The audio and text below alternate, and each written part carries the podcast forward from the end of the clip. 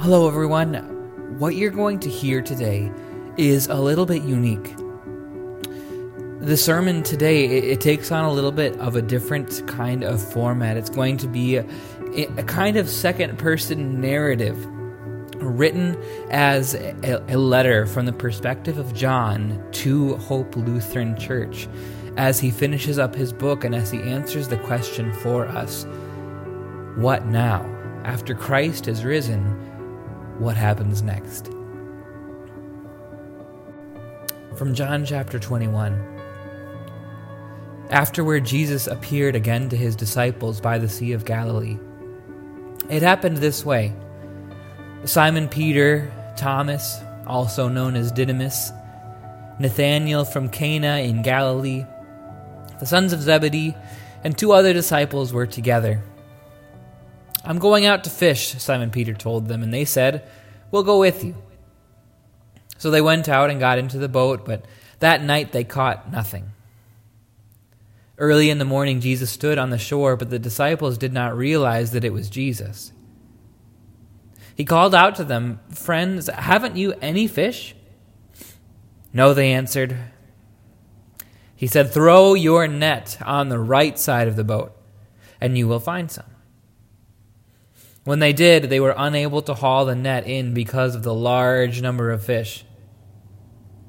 Then the disciple whom Jesus loved said to Peter, It is the Lord. As soon as Simon Peter heard him say, It is the Lord, he wrapped his outer garment around him, for he had taken it off, and he jumped in the water. The other disciples followed in the boat, towing the net full of fish, for they were not far from shore, about a hundred yards. When they landed, they saw a fire of burning coals there with fish on it and some bread.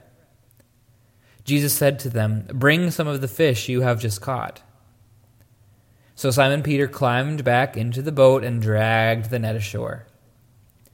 It was full of large fish, but even with so many, the net was not torn.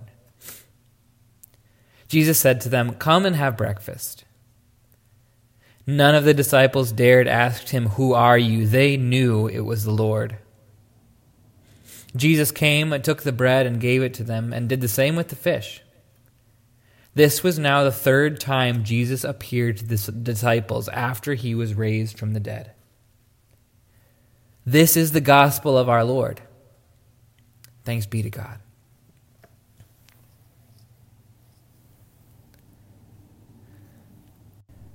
Dear people of hope, you've almost finished my book now. You've been reading it and studying it, learning from it, and growing through it.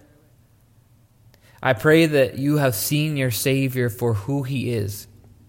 He is truly God and truly man. He truly took on our sins and truly took them to the cross. I pray that the words I've written have increased your understanding and trust in Him. But we're coming to the end here. There's only one chapter left. It's time for us to ask and answer a big question. Now what? What do we do now that Christ has risen from the dead? What do we do now that we know that He's not going to be with us in the same way? Ask yourself this question and answer it in your heart as I tell you this story. Peter was abrupt that day. He just up and announced to no one in particular that he was going out to go fishing. Nobody questioned him. Nobody wondered why he was wanting to go fishing. Fishing was home for him. And also, we weren't really sure what else we were supposed to do. Jesus had told us to wait, but he hadn't give us, given us any instructions besides that. We weren't sure what life was going to be like at all now that Jesus had risen. And so nobody questioned it at all that Peter wanted to go back out fishing. In fact, it made all the sense in the world to us. We all chimed in, We'll go with you. And it didn't take us long to get out there, especially for Peter. I mean, this was like flexing an old muscle for him. This had been his life, this had been his livelihood. He had grown up on that lake. There was a glint in his eyes as he strained at the oars, and Thomas came along too. He just sat listening to the waves with Nathaniel. And James and I checked the nets to make sure everything was ready to go. We were ready to fish. It didn't take long for our excitement to drain away, though. We cast the nets out again and again, and nothing. Even Thomas, he had been making these jokes about how all these fishing pros were really just amateurs and couldn't catch anything. He finally stopped talking because the adventure of the trip was being squeezed out by failure.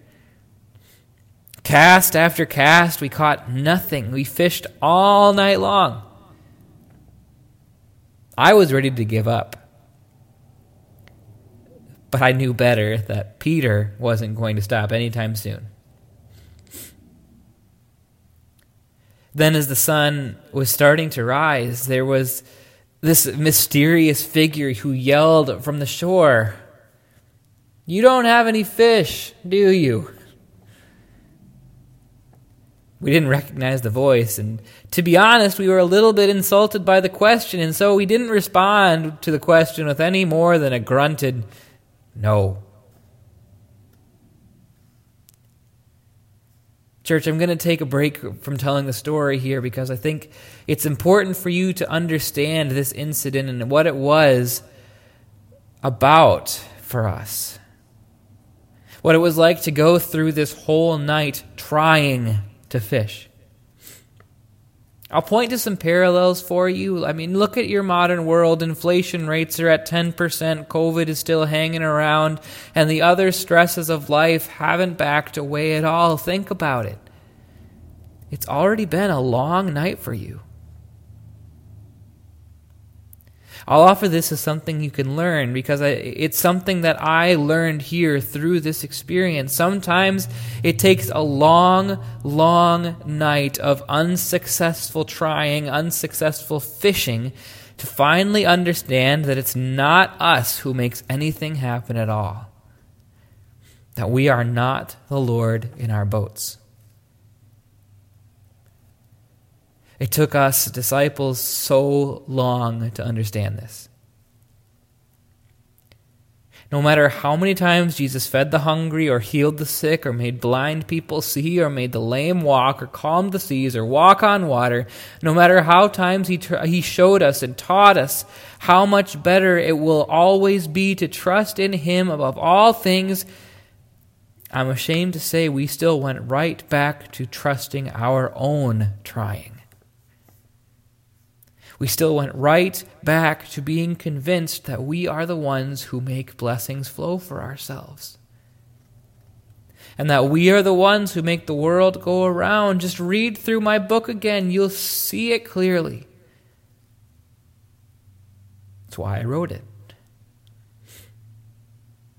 And even though we are separated by thousands of years and incredible cultural differences, our spiritual struggles are still exactly the same. We, we tell ourselves the same stories.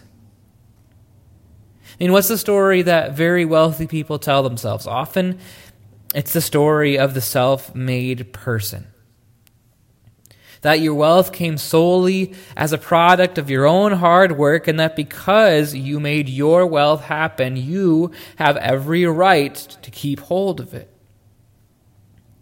Because you're convinced that you're the one that made that blessing flow, and so you won't let go, just like we wouldn't let go.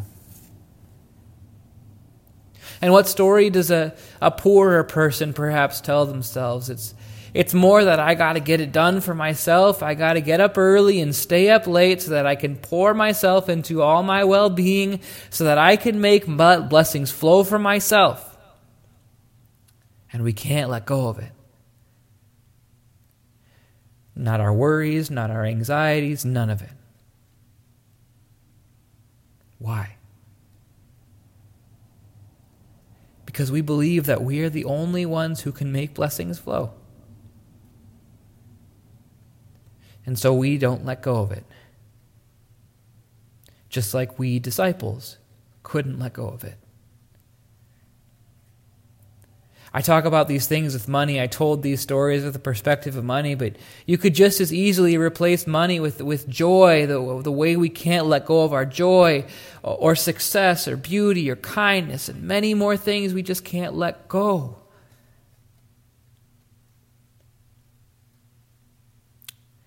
And so you don't let go. What happens next? The long night of trying comes next. The long night of casting your net out, trying to fish for money, for joy, success, beauty, kindness. You cast and you cast and you cast, and then you hear the voice from the shore saying, Friend, you didn't get anything, did you? And you say, No. And you know what? It's so good that you do say no.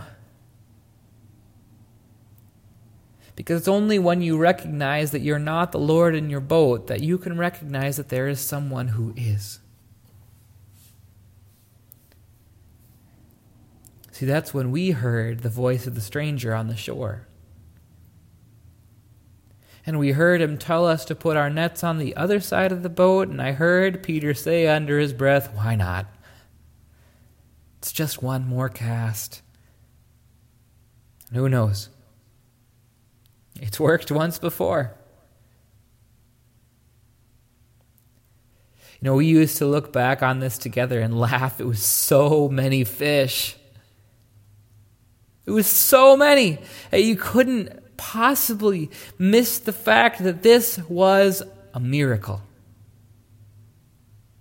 We tried for a minute to pull the net in, but we couldn't. There were just too many fish. And, and as I looked from the net, teeming with fish, to the stranger on the shore, it clicked. That was Jesus on the shore. It was so obvious, and I couldn't believe that I hadn't seen it earlier, and I hadn't expected it even. Just like on that Sunday morning, as I ran to Jesus' tomb and I looked inside to see it empty, just like it had clicked then, it was clicking again now. This was Jesus. I looked over at Peter and I said, It's the Lord. And I saw it click for him too. But I wonder if it was an even deeper click for him. I could see that he was remembering something. He was remembering that once before he had gone on a fishing trip. And once before he had fished all night and once before, he had had his professional fisherman pride wounded as he caught zero fish. And once before, a stranger on the shore had told him to put the nets onto the other side. And once before, he had pulled in a huge catch of fish. Once before, it had been Jesus. And that was clicking for Peter. He got it too. And it was kind of like he lost his mind. He did what would seem like the opposite thing of what he should do. He put on his normal clothes, he jumped into the water, and started swimming to shore like his whole future depended on it. Now, scholars like to say that John 21, the last chapter of my book, should be read like an epilogue. I guess in a lot of ways that's true. It's meant to be a wrap up to a book that helps you to see the new normal, what it is after the events of Jesus' life and death and resurrection. It's my long way of giving you a glimpse of what new life is like after Jesus rises from the dead. I thought it was important to write this way because I know from personal experience that sometimes Christ feels like this foggy, mysterious figure that you can't quite see. You feel like he's so far away from you. He's off on some far shore. I wanted to show you beyond a shadow of a doubt that Jesus lives. and that He still lives for you. My prayer is that this epilogue serves to remind you just like it reminded me. And that it serves you so that Jesus can teach you to put it all together just like he taught me and Peter. Jesus is not just some guy on some faraway shore, he's still in our boat.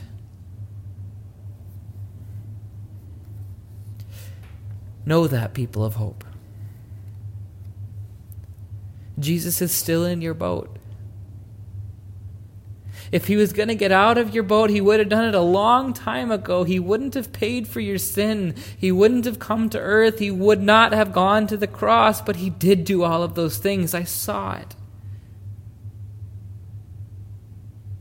And from what I saw on that day, as Jesus called to us from the shore and as he filled our nets with fish, he reminded me and he, he, showed us He's never going to leave you.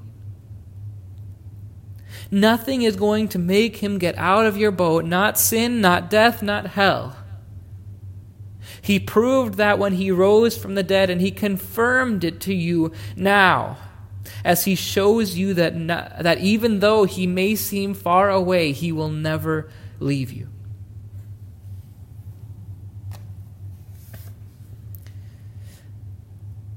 Did you know that we counted the fish that Jesus made appear in our net that day? It was 153 fish. We caught zero fish casting our nets all night. And in one moment, Jesus filled our nets with 153 of the beauty, most beautiful, prize winning fish. We counted them because we wanted to remember. We counted them like we count our blessings every day. Counting every little thing that Jesus does for us so that we can remember that He's still in our boat. That He does love us, that He does care for us, that he will never leave us. We counted the fish so that we could remember that. I suggest you do the same. Count your fish today. I'll help you. One, you've never gone hungry in your life before. Two, you have a place that you can call home. Three, you live in an incredible place in the world. No, I'm doing this all wrong. I'm going to start over. One, Christ died to make full payment for your sins. Two, Christ rose to conquer death and sin forever. Three, Christ lives to stay in your boat, to make blessings flow for you, to raise you from the dead. Count the fish. Count the blessings till you get to 153 if you have to. Count those blessings until you're able to see that Christ is still in your boat with you. He's in your life with you.